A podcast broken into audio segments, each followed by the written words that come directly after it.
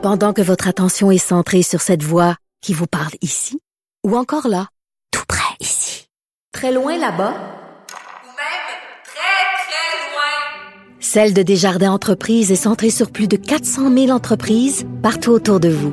Depuis plus de 120 ans, nos équipes dédiées accompagnent les entrepreneurs d'ici à chaque étape pour qu'ils puissent rester centrés sur ce qui compte, la croissance de leur entreprise. Vous écoutez Avocat à la barre. La Cour suprême du Canada accepte d'entendre l'appel dans l'affaire Bissonnette.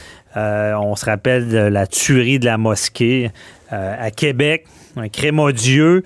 Euh, et là, tout le questionnement du cumul de l'inadmissibilité à la libération conditionnelle avant un certain nombre d'années, parce qu'avant, c'était 25 ans minimum, comme on disait souvent.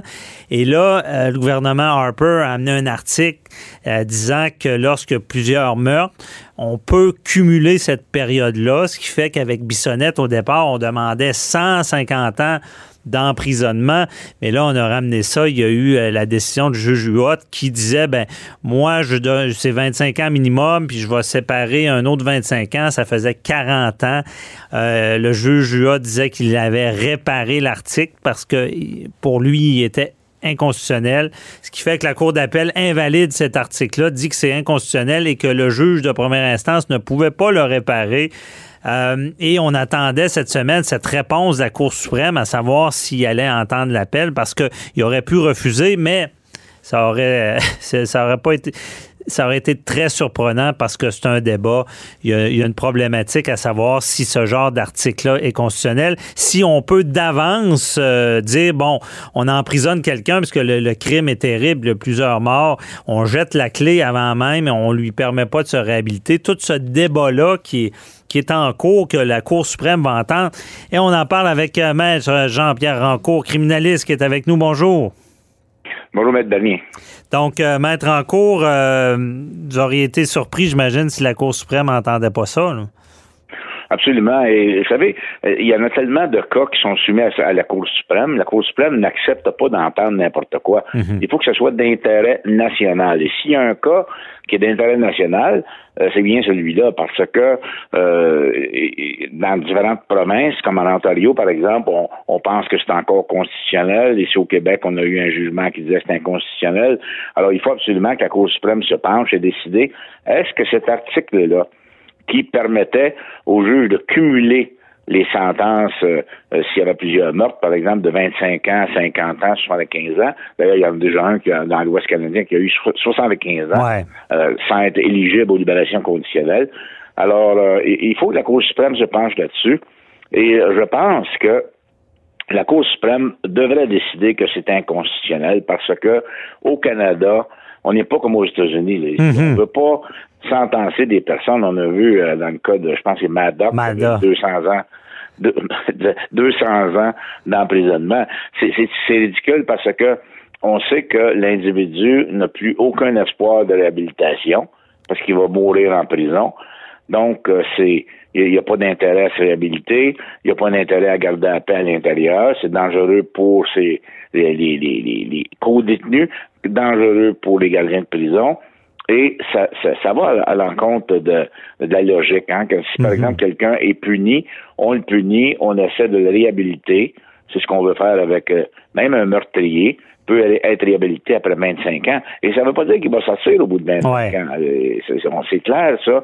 Il y en a des, des cas que je connais où ils sont encore en prison après 30 ans, 40 ans, parce que c'est les libérations conditionnelles qui vont décider au bout de 25 ans, est-ce qu'on peut le remettre en liberté en, toute prudence et, s'assurer qu'il n'y a aucun danger pour la société?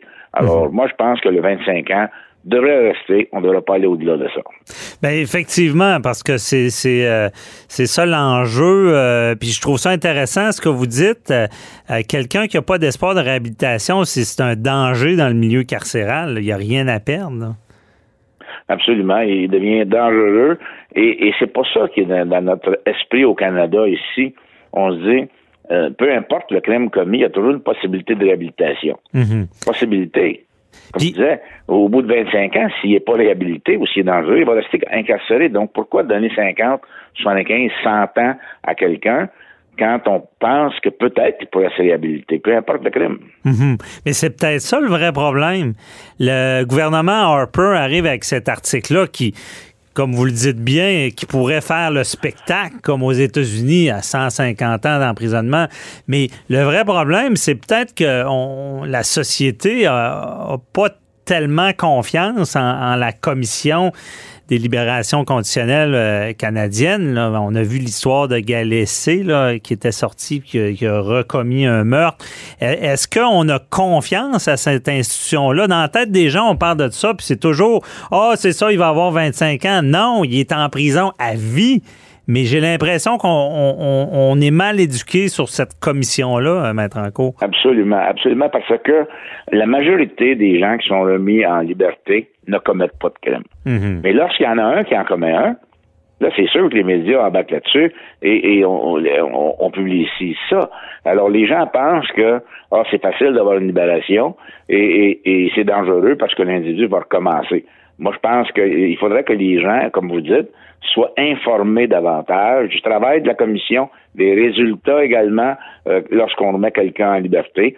Euh, c'est la majorité qui ne récidive pas. Alors, euh, il y a lieu de penser que pour un qui va commettre un crime, s'il y en a 100, par exemple, qui sont réhabilités et qui redeviennent des bons citoyens, ben, c'est le rôle de la commission de libération conditionnelle. Mm-hmm.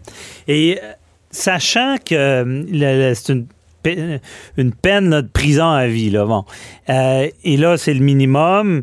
Est-ce que ça, de, cumuler ça pourrait avoir un, pouvoir plus grand pour empêcher des meurtres? Que quelqu'un, un meurtrier, se dirait, ben moi, je vais, je en tuer. Excusez, je veux pas être déplacé, mais j'ai tué une personne, je j'en tuerai pas deux, trois parce que je veux pas plus euh, ne pas avoir accès à ma libération conditionnelle. Ça, ça peut-tu marcher de même ou pas? Absolument pas, parce que je pense que l'individu qui commet des meurtres, comme Bissonnette, par exemple, n'a jamais pensé aux conséquences, que ce soit mhm. un, deux, trois ou cinq, n'a jamais pensé aux conséquences. Et, par exemple, si euh, il, avait su ou il savait qu'il faisait face à des multiples euh, termes de 25 ans, ça ne l'aurait pas empêché de faire ça. Donc, le meurtrier comme un meurtre ne pense jamais aux conséquences et ne pense pas, ah, vu qu'il y a des sentences plus sévères, je ne commettrai pas ce meurtre-là. Euh, à mon avis, ça fonctionne pas. C'est pas une façon euh, de, faire en sorte que les gens vont euh, s'empêcher de commettre ces crimes-là. Mhm. Oui, il faut être sévère. Oui, il faut s'assurer de la, de la sécurité des gens. Et c'est là le travail de la commission. Oui. Puis je pense qu'il y a vraiment un travail d'information pour la, société, de comprendre leur travail. Et euh, parce que moi non plus, euh, comme vous, je, suis certain qu'au final, la Cour suprême va euh, garder cet article-là inconstitutionnel. ou du moins, pensez-vous mettre en cours qu'on pourrait peut-être arriver et dire, ben on, peut cumuler une certaine période dans un crime plus grave, mais qui serait pas de 25 ans, mais qui serait peut-être de, 5 ans, 10 ans de plus, pour pas que ça devienne justement ce spectacle du nombre d'années ou? Ben peut-être, mais comment la Cour suprême va le faire? Comment euh, déterminer, par exemple, quel genre de crime pourrait s'appliquer et quelle serait la sentence euh, adéquate, par exemple, avec un 5 ans ou 10 ans de plus? On sait que le juge Watt a essayé ça, puis mhm. il, a, décidé que c'était 40 ans. Euh, la Cour d'appel a dit non, c'est pas d'affaire à, jouer avec la, la, définition de l'article. Il est inconstitutionnel ou il ne l'est pas. S'il est inconstitutionnel, ben c'est fini, c'est 25 ans. Euh, mais s'il ne l'est pas, vous, vous, vous, donnez 25 ou 50 ou 75, vous ne pouvez pas couper ça en deux. Alors, euh, je pense pas que ça, ça, ça va être difficile pour la Cour suprême de, évidemment, la Cour suprême, à mon avis, va décider si oui ou non c'est constitutionnel, mais je pense pas qu'il y le plus loin. Oui. Et sûrement dire, ben, c'est peut-être la, job euh, du gouvernement de, de faire un autre article ou de l'améliorer. C'est pas au juge à, se substituer euh, comme ça. Là. Mais, au législateur. Oui, au législateur, euh, de, de, trouver un article qui pourrait être constitutionnel, une façon de faire. On comprend, le, parce qu'on comprend la, communauté musulmane de, de, de, crier, parce qu'ils ils veulent, ils sentent pour eux que justice n'a pas été faite, mais comment être plus sévère que la prison à vie? C'est ça la question? Non, c'est ça. On va retourner avec la, la, pendaison, la peine de mort. Ben, c'est ça. Je pense pas qu'on, je pense pas qu'on retourne là. Parce que une peine d'emprisonnement de 75 ans, là, pour quelqu'un qui a 20 ans ou qui a 30 ans, c'est une peine de mort. Oui, c'est vrai. Alors, on ne veut pas ça au Canada. Ben c'est ça, c'est ce qu'on veut selon notre système. C'est ce qui était plaidé aussi en, première instance. parce que mettre en cours, je sais pas si vous, avez l'information, rappelez-nous, parce que le, fameux 25 ans minimum, c'est venu après l'abolition de la peine de mort. Oui, absolument.